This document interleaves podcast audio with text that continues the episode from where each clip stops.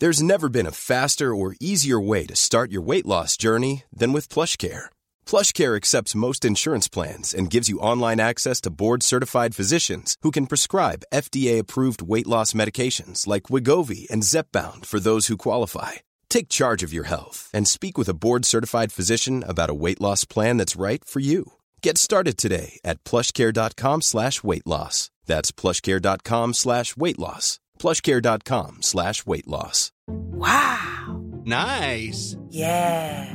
What you're hearing are the sounds of people everywhere putting on Bombas socks, underwear, and t-shirts made from absurdly soft materials that feel like plush clouds. Yeah, that plush. And the best part? For every item you purchase, Bombas donates another to someone facing homelessness. Bombas. Big comfort for everyone. Go to bombas.com slash ACAST and use code ACAST for 20% off your first purchase. That's bombas.com slash ACAST. Code ACAST.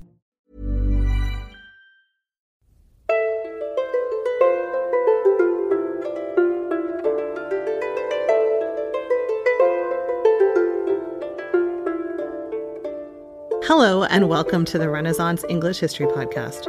Still a part of the Agora Podcast Network. At least I think it is. I haven't been told otherwise. I'm still your host, Heather Teysko, and I'm still a storyteller who makes history accessible because I believe it's a pathway to understanding who we are, our place in the universe, and being more deeply in touch with our own humanity. This is episode 176, and it will be on religious fasting because that's just the kind of nerd I am. Also, it's been a minute, and I have a couple of things to personally share before I start this episode. A lot of you wrote to me asking me if I was okay because it's been so long and I sort of disappeared from the podcasting world without a word of goodbye, and I'm suddenly ending all of my sentences in upward inflections. I think I kind of reached a wall. From last September until about two weeks ago, we have been ridiculously nomadic. We went from Spain to Pennsylvania for TudorCon and a visit. That was October. While we were there, we decided that we were officially moving back home. So then we went to California for an extended visit, which had been planned anyway. But having made the decision to move back home, we decided to sell our house in the mountains of Southern California, which really kind of broke my heart. Um, it was our first house that we bought right before the market crash. It wasn't the best timing, but um, you know, it was a special place to me. Still is. Um, and then we went back to Pennsylvania for Christmas, and then back to Spain to pack up our lives and say goodbye to our friends. And at that point, I was professionally contracting with two different library groups, which is my career. I work with libraries on technology and journal procurement, all that kind of stuff. So I was working really crazy hours, which I said was to keep my mind off of all of the things I had to do with the move. And then we came back to Pennsylvania. Also, during this period, I was dealing with a thyroid nodule, which came back indeterminate. So I had to have follow ups on that. Um, it's all benign, so it's all fine. And then, ladies, when you reach a certain age, you get your mammogram. Um, that came back with a lump. So I needed, that was last August. So I needed to follow up on that too. Also, all fine. So now we're back in Pennsylvania by March, staying in Airbnbs while we ho- house hunt, which was no small feat in this economy. It was great when we were selling, but not so much on the other side. Um, but it all started to come together the first week of May. My medical tests were all over by then. We closed on a house the second week of May. And by now, we are pretty much moved in. I cut my work hours back, so I was just working one job, um, also in May. Have a much more doable schedule. So here we are. I have to say also that I have lost three things in all of the moving. I don't say completely lost because I have no doubt that they are packed up in a bag or a purse or a wallet or something somewhere, but rather misplaced. One of those things, one of those three things, is the memory card with the talks from last year's TudorCon on it. I distinctly remember seeing it at the first Airbnb we stayed at when we came back in mid February. I swear I remember seeing it there. Um, and then I don't remember it after that. So we'll just have to see when it turns up if it turns up. I feel terribly about it. Um, but there we are. Speaking of doing things, TudorCon and the Tudor Planner, both of which are happening. So, the first thing for the Tudor Planner, I did an Indiegogo, which was successful again this year. Thank you so much if you supported it. Um, if you didn't and you would like to get a Tudor Planner for next year, 2023, um, you can go to the Indiegogo site. I'll have a link in the show notes. Um, because it was successful, they let you keep your campaigns up after the official end date if if it was fully funded, which mine was.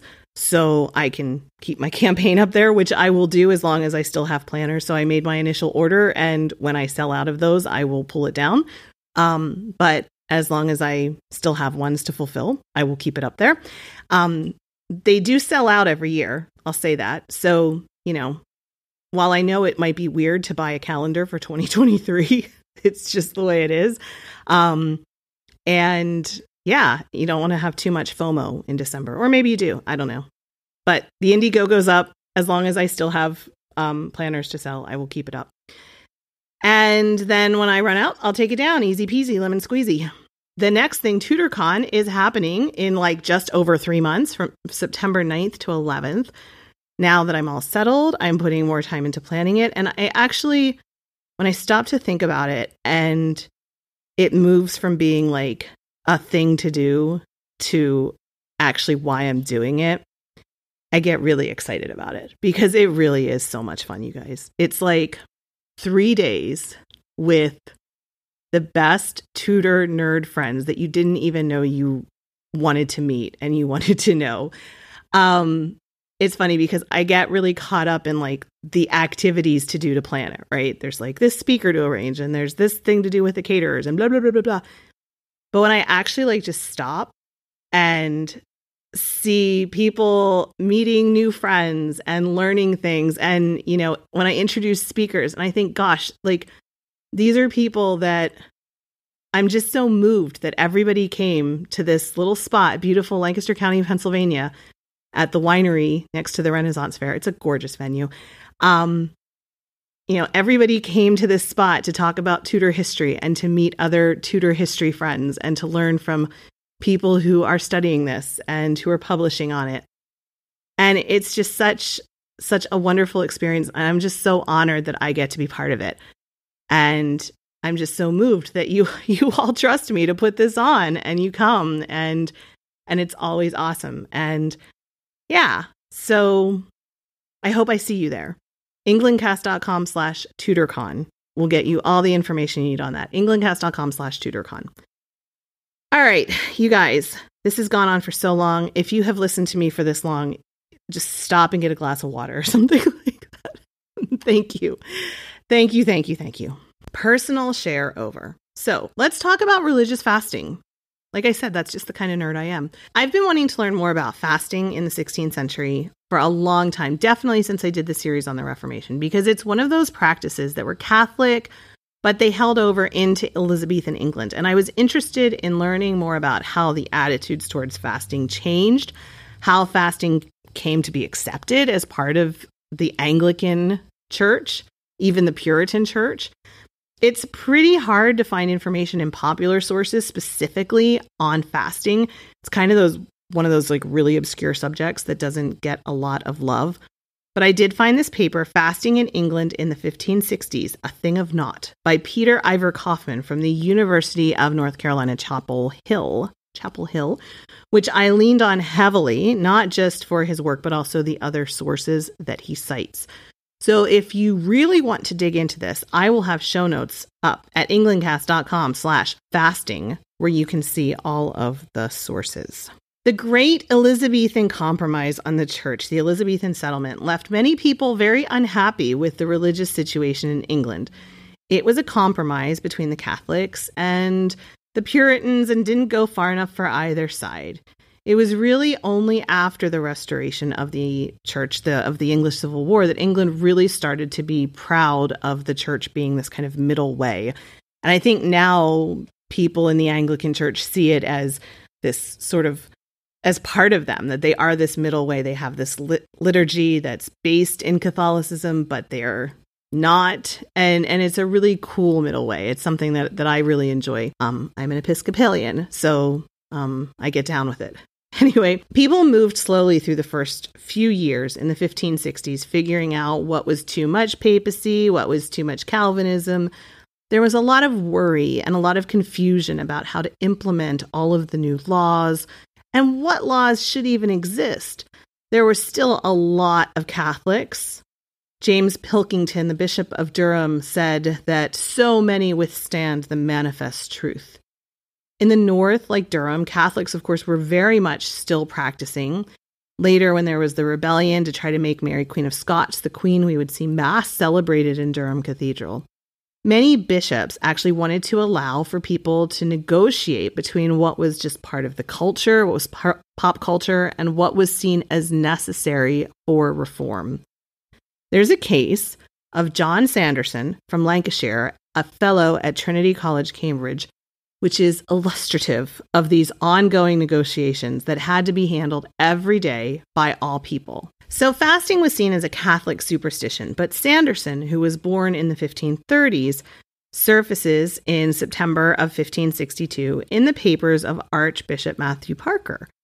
He supposedly had given a lecture on fasting in the college chapel, and for this, he was suspected of having a superstitious doctrine of fasting. People had been debating fasting for decades. Thomas Cranmer said that it was a papist superstition. Under Edward, reformers passed laws, but then Mary quickly undid those laws.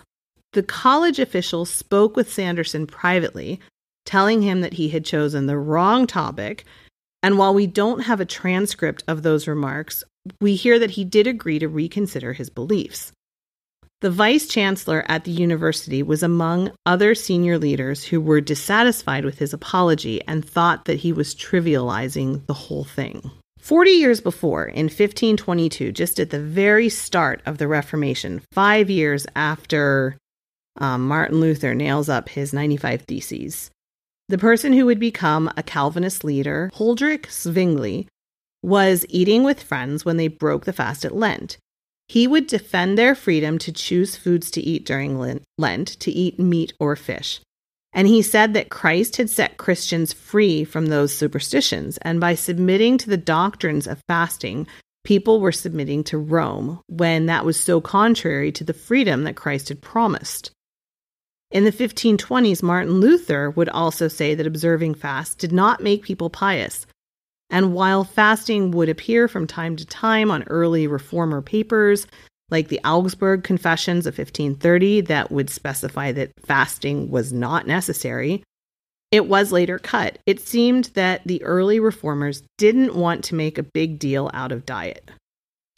Forty years later, Sanderson would respond that fasting was, quote, a thing of naught, and that drew ire from Luther and Zwingli's later followers. In 1561, Calvin wrote that it was not a thing of naught and it shouldn't be so liberally used like Catholics. But it also might not be worth just getting rid of completely. Calvin said that fasting could prepare the mind for prayer and enable Christians to break the tyranny of flesh, and it was a practice of overcoming their base desires. Fasts also made people humble. And there was the very real need for fast to be incorporated into the diet because at certain times of the year, like during late winter, the period of Lent, coincidentally, there wasn't a whole lot of meat left over from the autumn butchering. But Calvin believed that Rome made it all way too strict. He thought that the Pope made it seem like changing your diet was actually a form of worship, and he thought that people should abide by the spirit rather than the letter of the law. In England, there were some different opinions. Hugh Latimer said that God gave mankind liberty to eat all manner of clean beasts. Just because the Romans had written some dates down on a calendar, that didn't change the right that God gave people. Catholics at this point were fasting, not eating meat or taking away one meal a day, close to a third of the year by this point. Everyone fasted on Fridays, also the weekdays during Lent, and Saturdays and sometimes Wednesdays. Even Latimer agreed that there were some dietary limitations, like cannibalism and gluttony, for example. And he also warned people not to offend neighbors with eating should they choose not to fast. Latimer urged people not to destroy anyone with their meat.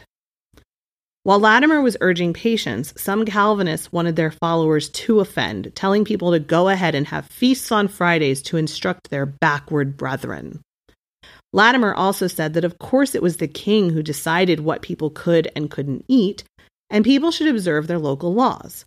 He said, Although Scripture commandeth me not to abstain from flesh upon Fridays and Saturdays, yet for all that, seeing there is civil law and ordinance, we ought to obey.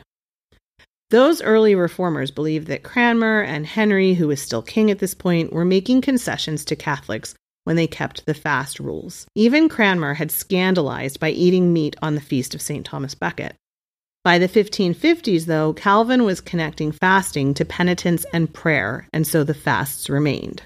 But for England, there was actually another reason to fast and that was for worldly and civil policy. Under Edward, counselors told parishioners to spare flesh and use fish on Wednesdays, Fridays, and Saturdays.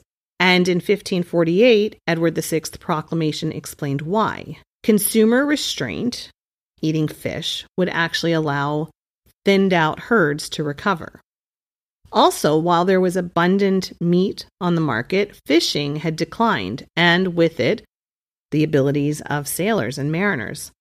A switch to fish would provide the incentive to rebuild fleets and train crews and defend this realm on every part environed with the seas. Fasting basically was good policy for the country. Martin Bucer, who was visiting Cranmer, bemoaned this policy. He was sad that the civil fast coincided with the Catholic fast days, and he said that Edward should avoid agreeing with the Antichrist, he believed that fasts were okay, but people should have the freedom to choose their own schedule. Cranmer's chaplain, Thomas Becon, wrote a treatise about proper fasting. Dedicating it to Cranmer, he claimed that it was the very first such work in our English tongue. He said that Cranmer was helping to sift through the tares to find the wheat that was left from the Catholics. Becon then said he was going to weed out the errors that prevented fasting from being rightly used.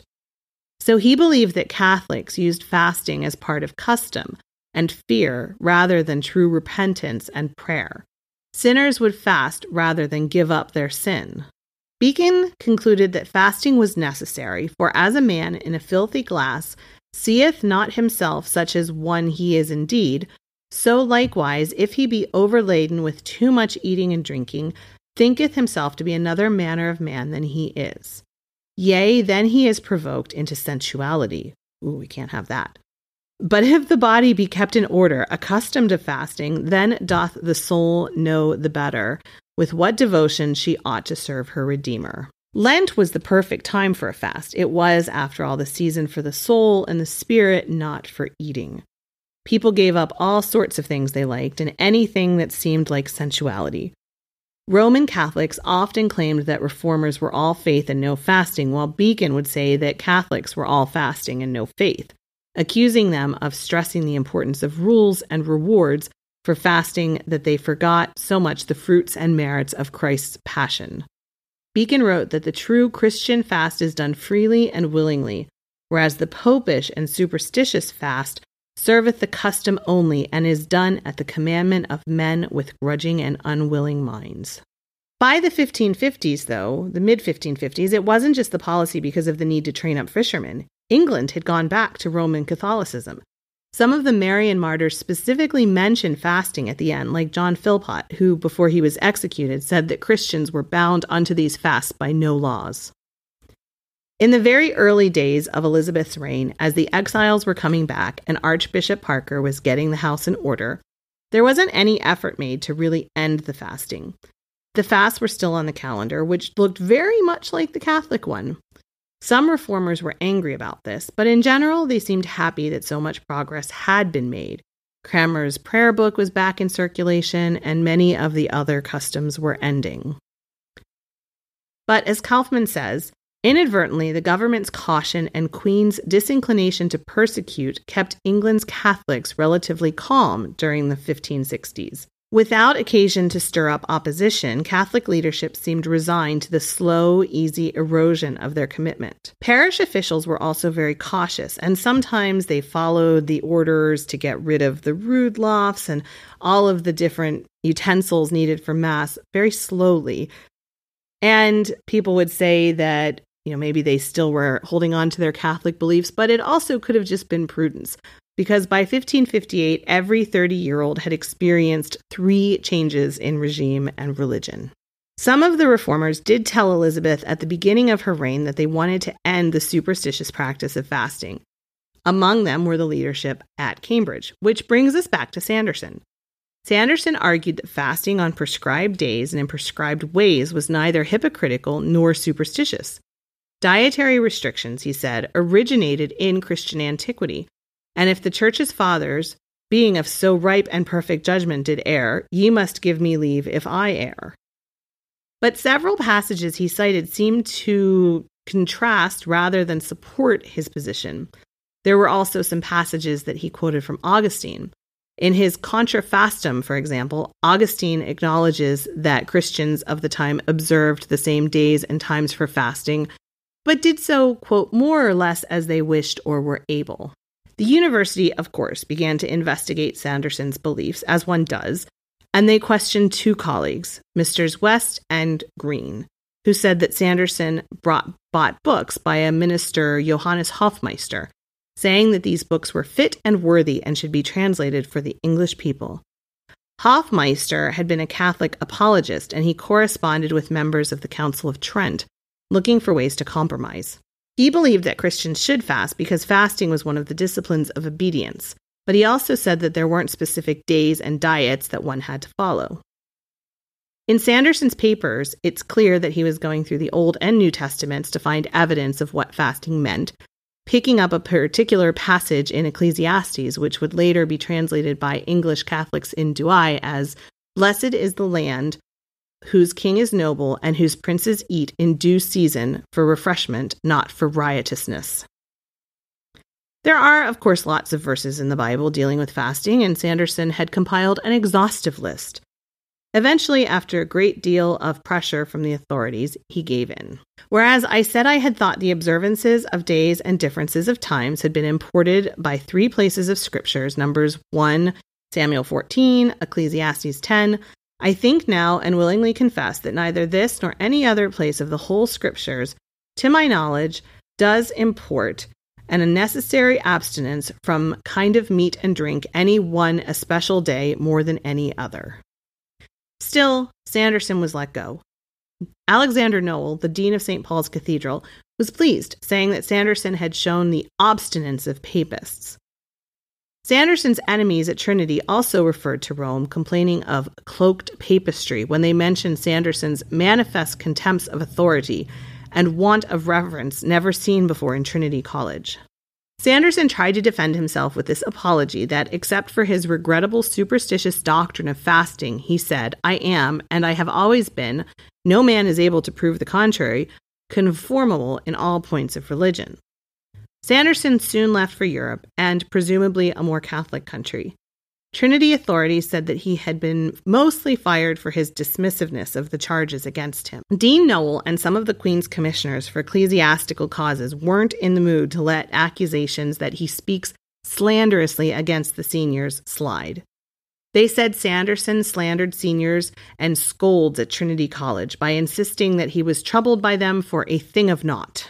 That year, Parliament also started to make meatless Wednesdays a thing in order to improve the preparedness of the Navy. William Cecil bemoaned what he saw as the kingdom being defenseless with not enough sailors to put the few ships they did have to sea. Fishing was a career that trained up mariners, but the market kept men in other professions because there were so few fish eaters in the 1560s. Even those who were still giving up meat for superstition were having a hard time finding fish at markets. Opponents saw it as a return to Rome.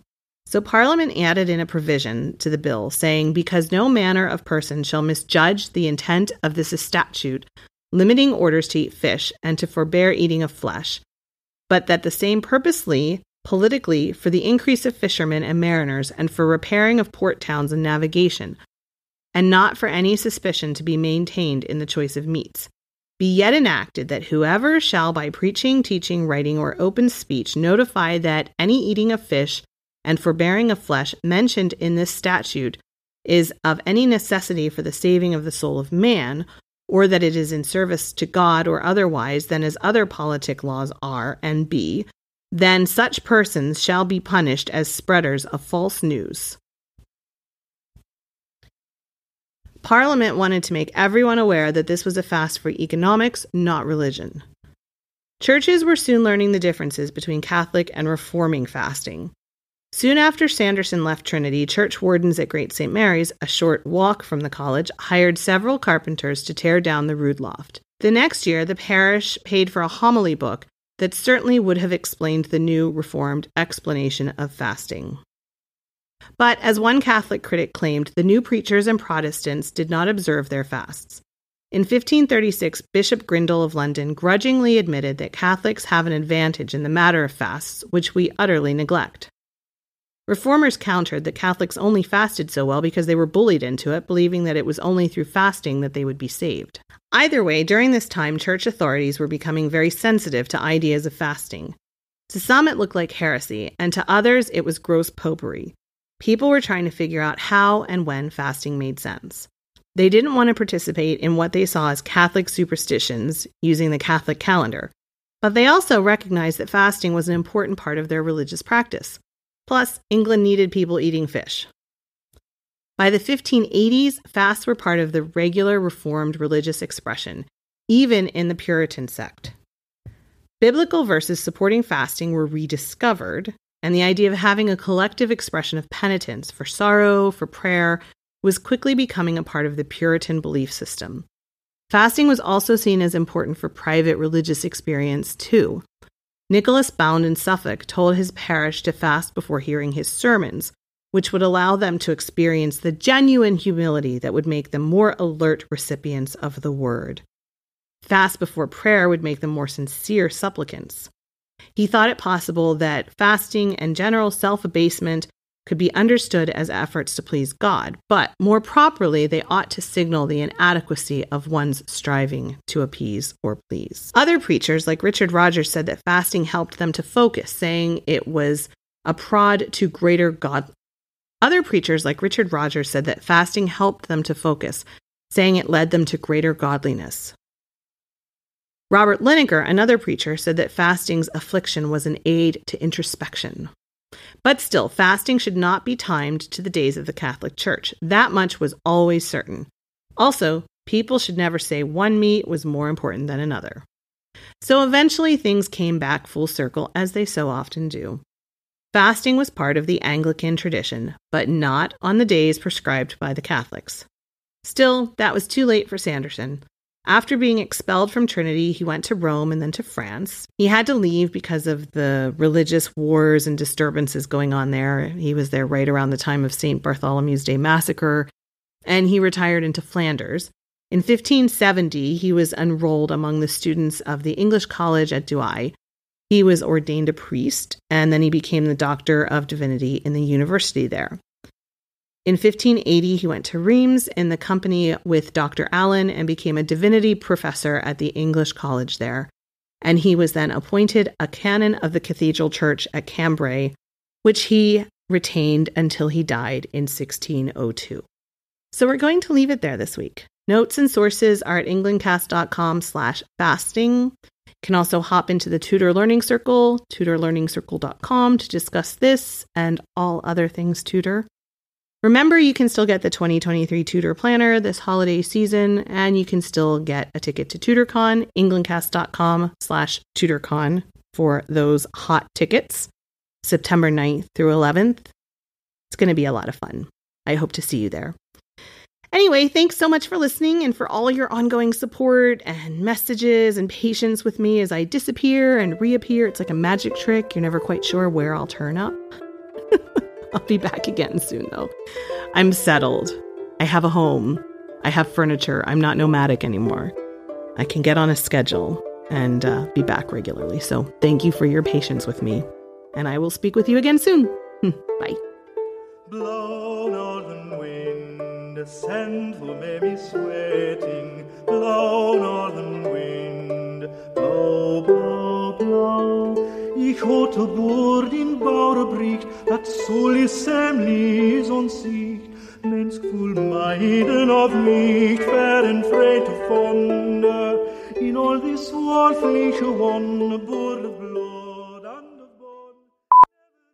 Many bishops wanted to allow for people to negotiate between what was part of the culture and what was seen as necessary for Protestantism. Can't talk. Other preachers like Richard Rodley. Who is die, guy,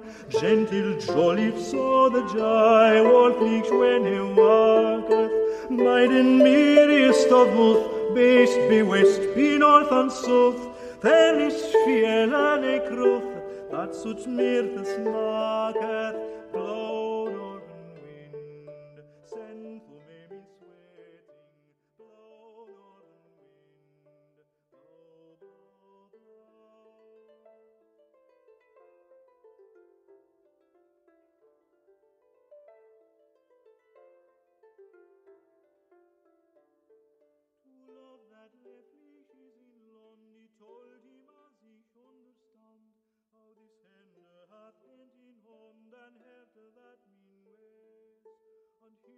knicks me hand so salt, seeking sorrowing and thought, though three me hand in balle brought, I in the power of pace. Blow northern wind, for me me sweating, blow northern wind, blow, blow, blow. For here love i kark and kal, for here love i droop nandar, for